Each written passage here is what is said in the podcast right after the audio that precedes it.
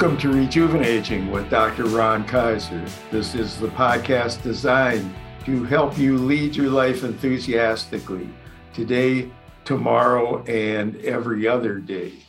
I am your host, Ron Kaiser, positive health psychologist, and also the author of the triple award winning book, Rejuvenating the Art and Science of Growing Older with Enthusiasm. I'm also a keynote and TEDx speaker, and my website is called the Mental Health Gym. Hope you've all visited it. It's your source of all kinds of information related to uh, all kinds of things wellness wise, including rejuvenating, uh, positive psychology, my own spin on it, which I call goal achieving psychology, and lots of other kinds of things that, again, help you to move toward a positive, goal oriented lifestyle that hopefully will enable you to function enthusiastically. And that's really the goal of our of our podcast. As listeners know, I always try to bring on guests who lead their own lives enthusiastically and have ways of helping us to become the best versions of ourselves.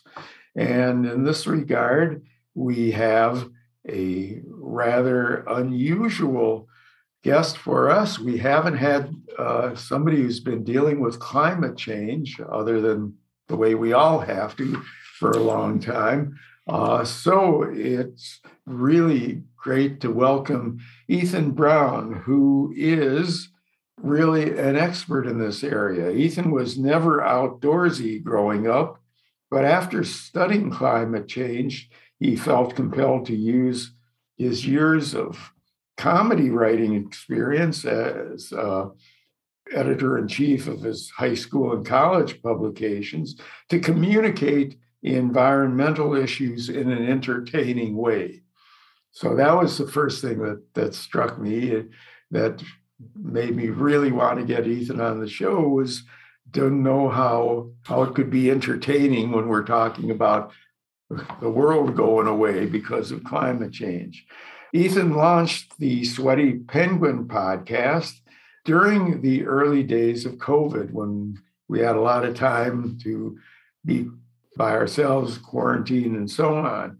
And since then, he's released over 100 episodes, amassed over 19,000 downloads, showcased the work of professors from 11 countries. He's won six grants, became a PBS partner, and was honored at the 2022 Webby Awards. It's an award I haven't won. I'm going to have to find out about it so I will be able to know whether I should be jealous. But uh, he's an award winner. And through the Sweaty Penguin, Ethan aims to make climate change less overwhelming, less politicized, and more fun. And hopefully, he can help us to do our part to not worry too much about what it's going to do to us and to the earth over time. I don't know if he can offer that, but we'll see. So, on that note, Ethan, welcome to Rejuvenating with Dr. Ron Kaiser. Thrilled to have you with us and looking forward to our conversation. Thank you so much for having me. It's great to be here. Great. Well, it's great having you. And the first thing I thought I would ask the uh, the name of the podcast, The Sweaty Penguin. What's that all about?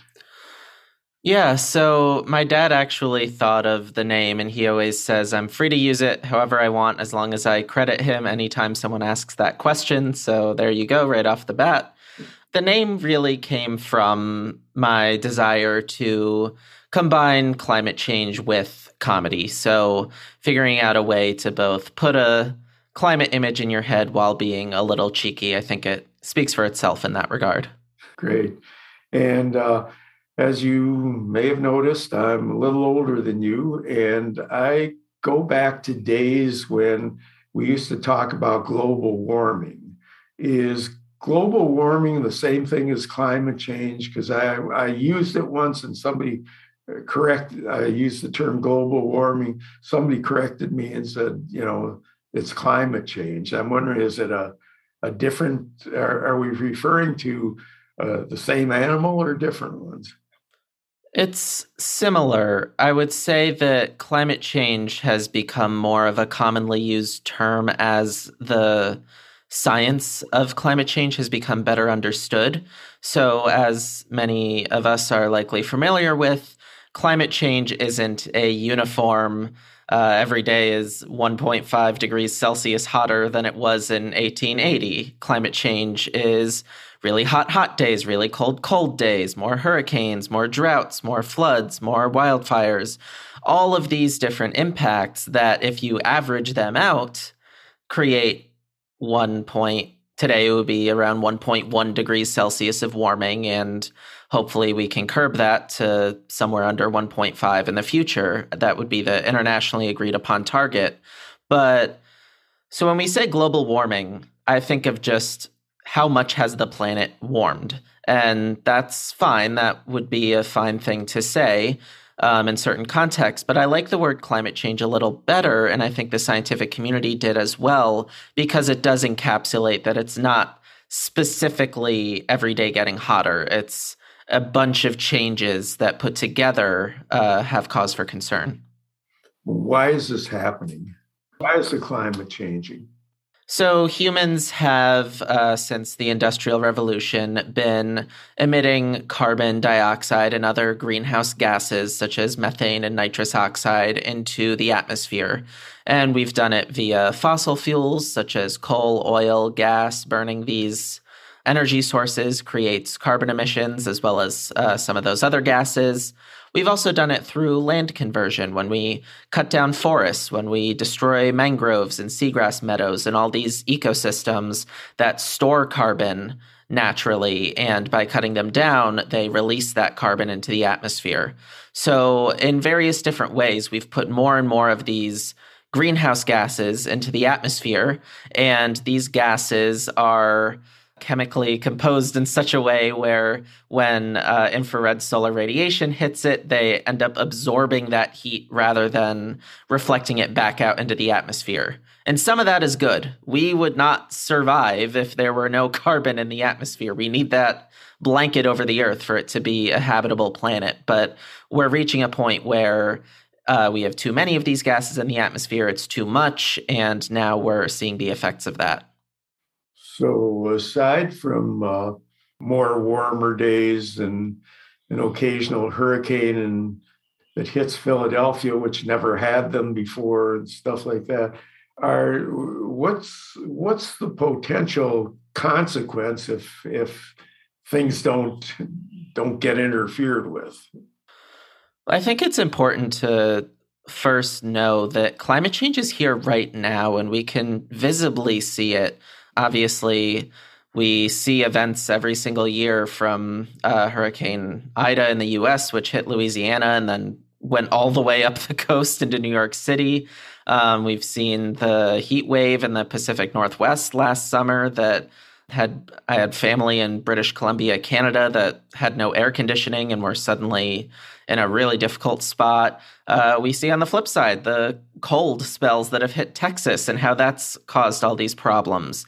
Uh, we've seen wildfires in California. We've seen then, if you go to other areas of the world, certainly a lot of low lying islands, a lot of cities such as uh, Jakarta, Indonesia, some in Bangladesh. You can go all over the world. We see uh, the effects of sea level rise. So, certainly, climate change um, is present today. Uh, we also see it affecting our food, our water, our health, our ecosystems. Uh, the list goes on. In the future, we can expect a lot of these issues to get worse.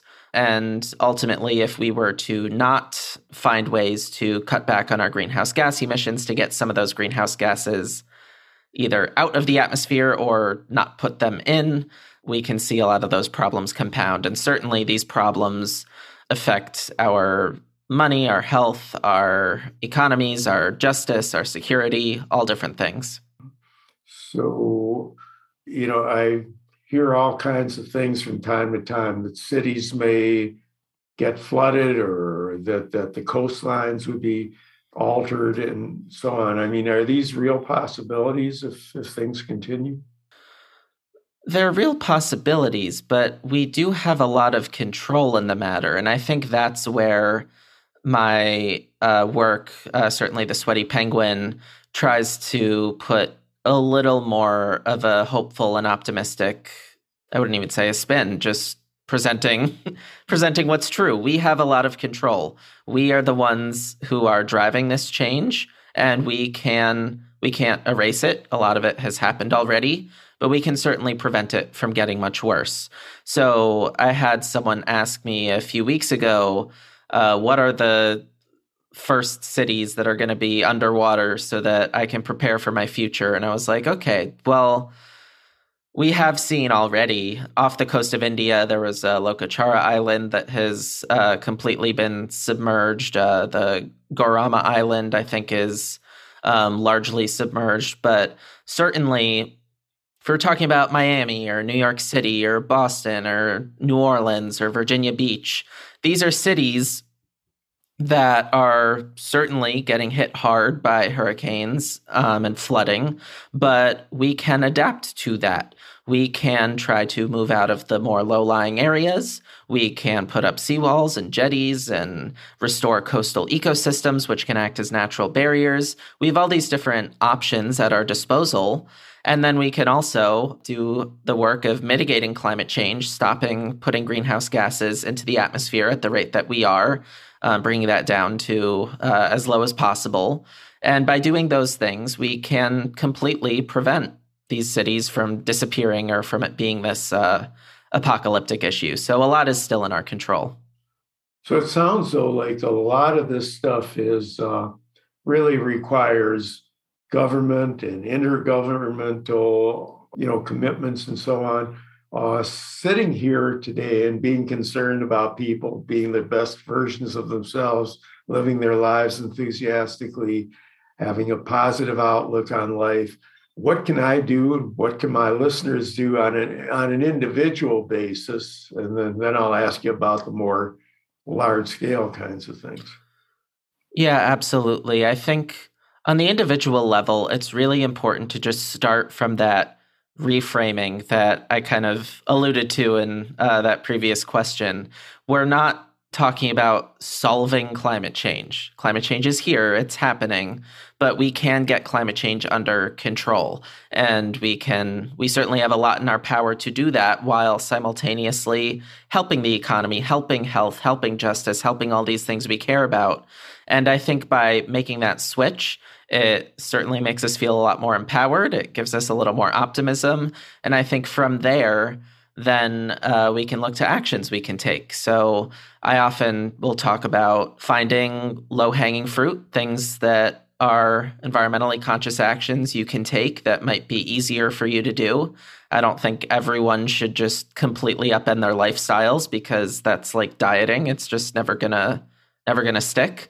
Um, I think it's important to do as much research as you can. I hope that our podcast can be a fun way for you to do that research. But ultimately, there are a lot of uh, solution ideas out there that are a little more, for instance, uh, buying an electric car is going to have or buying an electric car immediately as opposed to conti- continuing to drive your current car that might be gasoline but decently fuel efficient to the end of its life uh, the electric car might actually lead to more of a climate impact because the amount of inputs that go into building a new car have an impact as well. So if you drive your current car to the end of its life and then you go buy an electric car, that would ultimately have a lower impact. So doing some research to learn those types of nuances, I think, is really useful. Um, I think it's important to uplift other people who are doing good things. I think it's important to find ways to use your voice, and that doesn't have to be the classic activism, protests, volunteering. For me, that was starting my podcast and doing a lot of writing. So you can find what works for you. Um, and then the fifth and biggest thing that I tell people, which may be a little more controversial, but talk to someone you disagree with. And it doesn't have to be about climate change, it can be about any topic. But I find that in the United States, and I'm sure elsewhere in the world as well, we've had this uh, political polarization that has really just prevented us from being on the same page about what the problems even are, let alone how to fix them. And I think by just more communication, more talking, even if uh, you don't get along or you don't have to be friends, maybe we can at least be on the same page about what the facts are and what the problems are. And then from there, we can start to discuss solutions, which would be a bit more productive.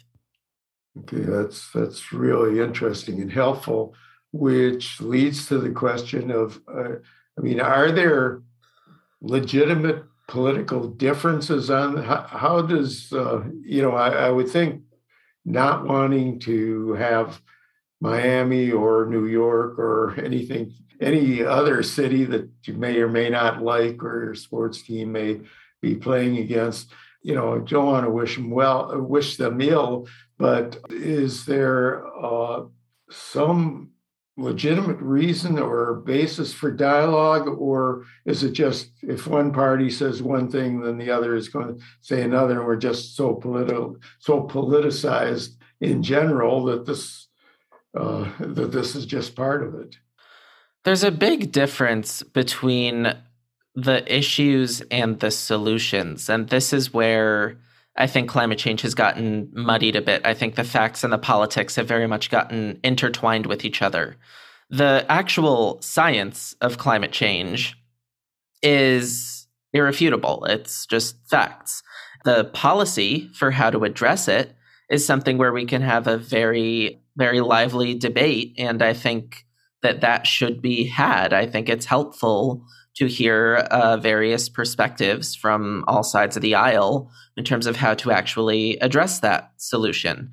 And so that's why on the Sweaty Penguin, we actually separate out the problems from the solutions in every single episode in a very, very concrete way. When we talk about problems, we'll talk about how it affects the environment, the economy, health, justice, and we really uh, try to come at it from all those angles, show how priorities might be aligned there. And then when we talk about solutions, uh, we'll talk about a wide range of solutions. Some might be what you might think of as more liberal versus more conservative, more regulatory versus more market based, um, or they may not even be political. They might be an interesting technological innovation we found out about, or some rule within a company or a protected land. Who knows? Um, so you can get into a lot of different things. And I think that's where it gets fun to me. That's where we can really explore nuance. And we always discuss the pros and cons of each solution in our episodes. We never advocate a specific solution. So I hope that what we're doing can kind of drive some of those conversations into a better place because I like the idea of people debating these solutions, but debating whether or not climate change is real or caused by humans or whether it's important is kind of unproductive. We have those answers at this point. Yeah, well, the the podcast is really great, and uh, you know it has kind of this light attitude to it, uh, despite the the nature of the the seriousness of the problem. Uh, kind of wondering how you manage to take it that route and how you keep being, you know, pretty positive in the way that you present this stuff considering all you know all that's out there. Is climate change not inherently funny? Did I miss something?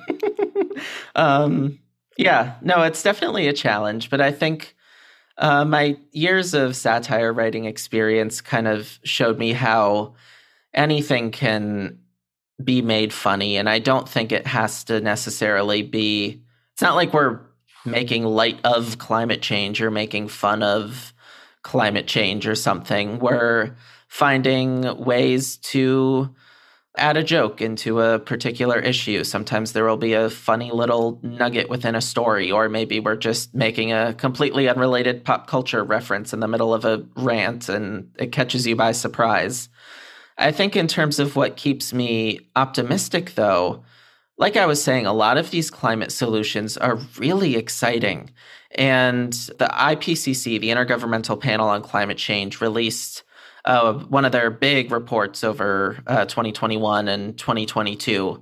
And in the third installment of the report, it was called Mitigation of Climate Change. And they actually looked at, I think, uh, forgive me if I get the numbers wrong, but I believe it was 42 different categories of climate solutions. And they took these solutions. First, they looked at them on an economic scale. They looked at how much they would cost.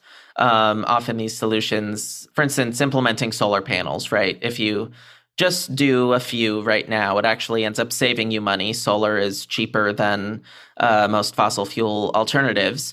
Uh, but if you're looking at implementing way, way, way more, then you have to start spending some money to get that going. So it looked at that and it found that I believe just from solar and wind, you could cut 2 billion tons of emissions each year uh, just by implementing those at that scale and save money while doing that.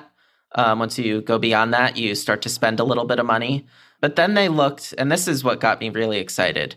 They plotted the solutions against the 17 sustainable development goals. So the UN has this set of goals uh, where they're basically saying by 2030, we want to see zero hunger, we want to see gender equality, we want to see economic innovation, we want to see a whole list of things, all things that I think we all love and can get behind. So they plot these climate solutions against these goals and they saw are there trade offs, are there synergies, or is it unclear? Or are there a mix? And they found that I believe only 13 of the combinations had trade offs. All the other ones had synergies or some mix of the two. So that was really, really I mean, I knew that inherently, but to see that on a paper and see scientists went and studied every single one of these and this is what they found, uh, how can you not be excited about that? You can solve all these world issues while also addressing climate change. And uh, so, certainly, we try to get into those exciting solutions on the podcast. And I think that just that gets me excited. Great, great. Um, but you did mention something fairly quickly. There's a couple of that raise a couple of questions in my mind. One is, can this be accomplished? Can we move toward more effective climate change without destroying certain industries like the fossil fuel industry? And what do we do with the people who are working in that, and so on? Yeah, and those are really, really important questions. And I think they go under discussed.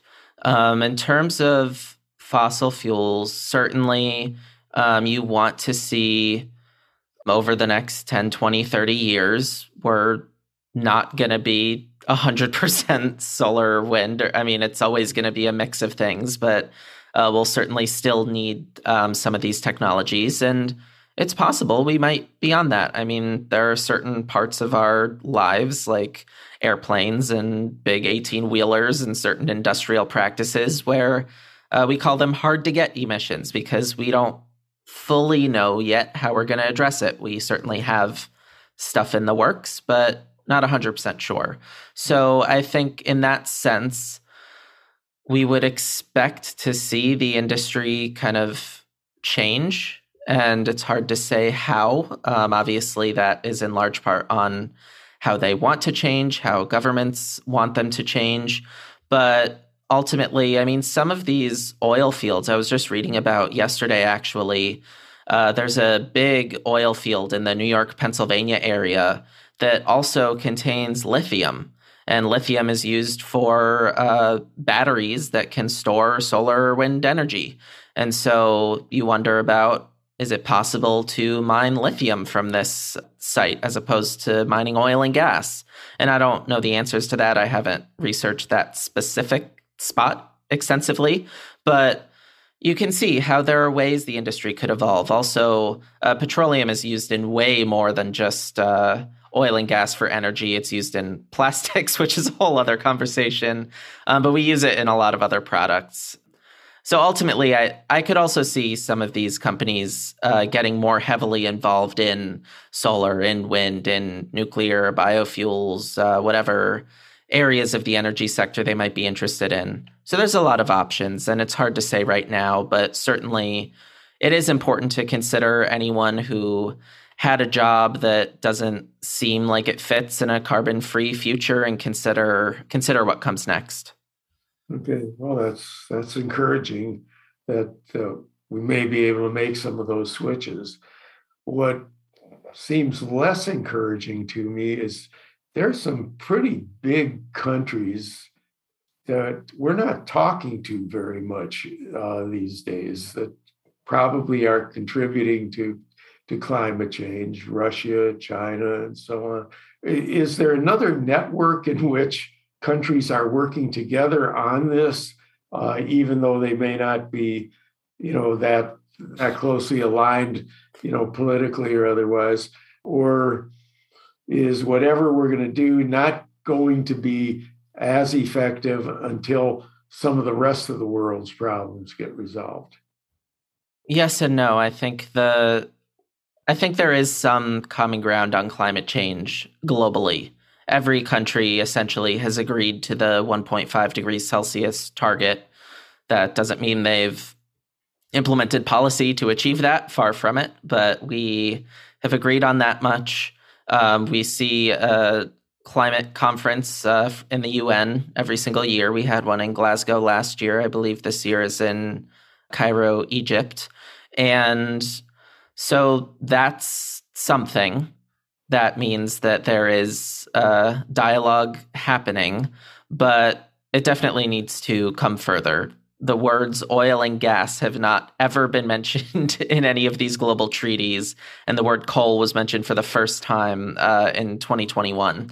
So there's there's work to be done there.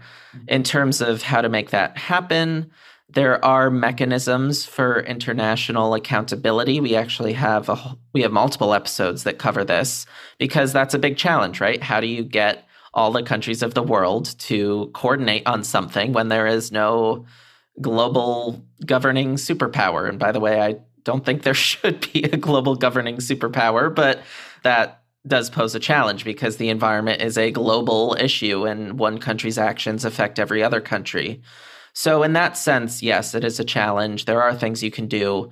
But what I've been feeling more like lately, especially after that IPCC report, is a lot of these countries are kind of saying, oh, well, the US hasn't done anything, so we don't have to do it. Or in the US, we might say, oh, well, Russia and China haven't done it, so we don't have to do it.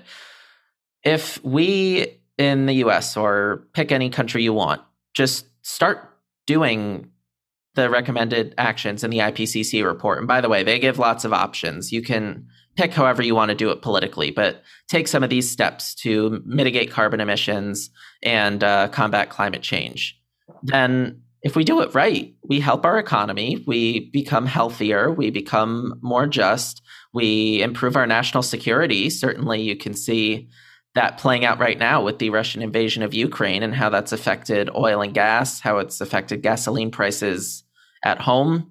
So there's so many other benefits that if other countries see that and they say, "Oh, okay, well maybe we should do this too then if this has worked out so well for them." So I guess it's a little more frustrating from a climate perspective when you say, "Oh, we need everyone on the same page right now. We got to get this done." But I say why wait? let's let's get started. And if other people are a little behind, then it is what it is. Well, on that optimistic note, I think we're getting close to running out of time, but I, I am glad that you know the notion of being proactive, which is one of the things that we push the mental health gym and on the podcast just generally. Uh, this is one more area that people can be proactive, and I guess I would also encourage you know, we have about half the listeners who are in their second half century of life. Some of them are retired, some have times on time on their hands, and uh, certainly uh, the opportunity to get interested, to do volunteering, to get active, to be promoting some of these ideas, because we all want a better world in every way for ourselves and for those who are going to follow us, our kids and grandchildren and so on. And, you know, it's good that there is some blueprint for optimism. Really appreciate that. So, where do people get to hear the Sweaty Penguin and uh, where else can they find you or find out about you?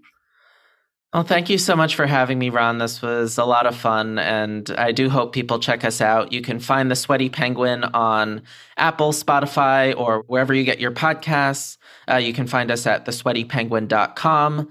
And if you want to support our show even further, which we really, really appreciate, you can go find us on Patreon at patreon.com slash thesweatypenguin. Uh, there we offer merch, we offer bonus content, early access, extended cuts, um, a whole bunch of great stuff. The other thing you can do, which we always appreciate, is send in questions for our weekly tip of the iceberg episode. On those, I do a little news roundup and then I answer a question from an audience member. And so we really appreciate the chance to feature our listeners and answer any of your climate questions on the show. Great, great. And how often do you uh, drop a new podcast episode? So the tip of the iceberg, uh, the news ones come out on Wednesdays, and then we do the deep dives, which are on specific environmental issues with a variety of global experts. Those air on Fridays, so two episodes a week. Okay, great. And I believe you are also on social media. Yep, we're on Instagram, TikTok, Twitter, Facebook, uh, Reddit. You can find us anywhere. Okay, great. Well, the the cause is important. The be the importance of being knowledgeable on this is is about as important as anything we talk about. So I really appreciate it, Ethan. Yeah, I appreciate you sharing all this information with us.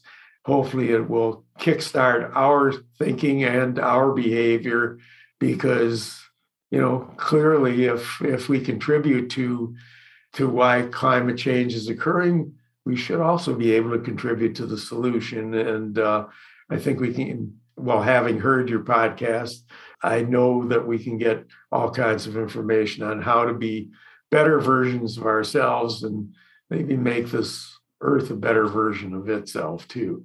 So again, thanks very, very much for sharing this information with us. Oh, thank you. And that brings to a close another episode of Rejuvenating with Dr. Ron Kaiser. We really hope and trust and assume that you have gained a lot from this episode. Hope you'll tell your friends about it. Hope you will download, listen again, rate, review, and be back next week when we have another very interesting guest to help us again lead our lives enthusiastically, become better versions of ourselves, and uh, in line with the theme of today's show, make the whole world a better place to live. And uh, again, hopefully you'll visit the Mental Health Gym website.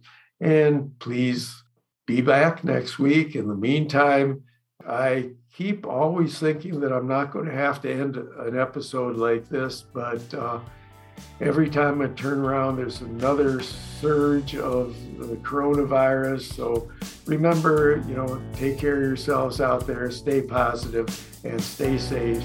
And thanks a lot for listening. See you next week.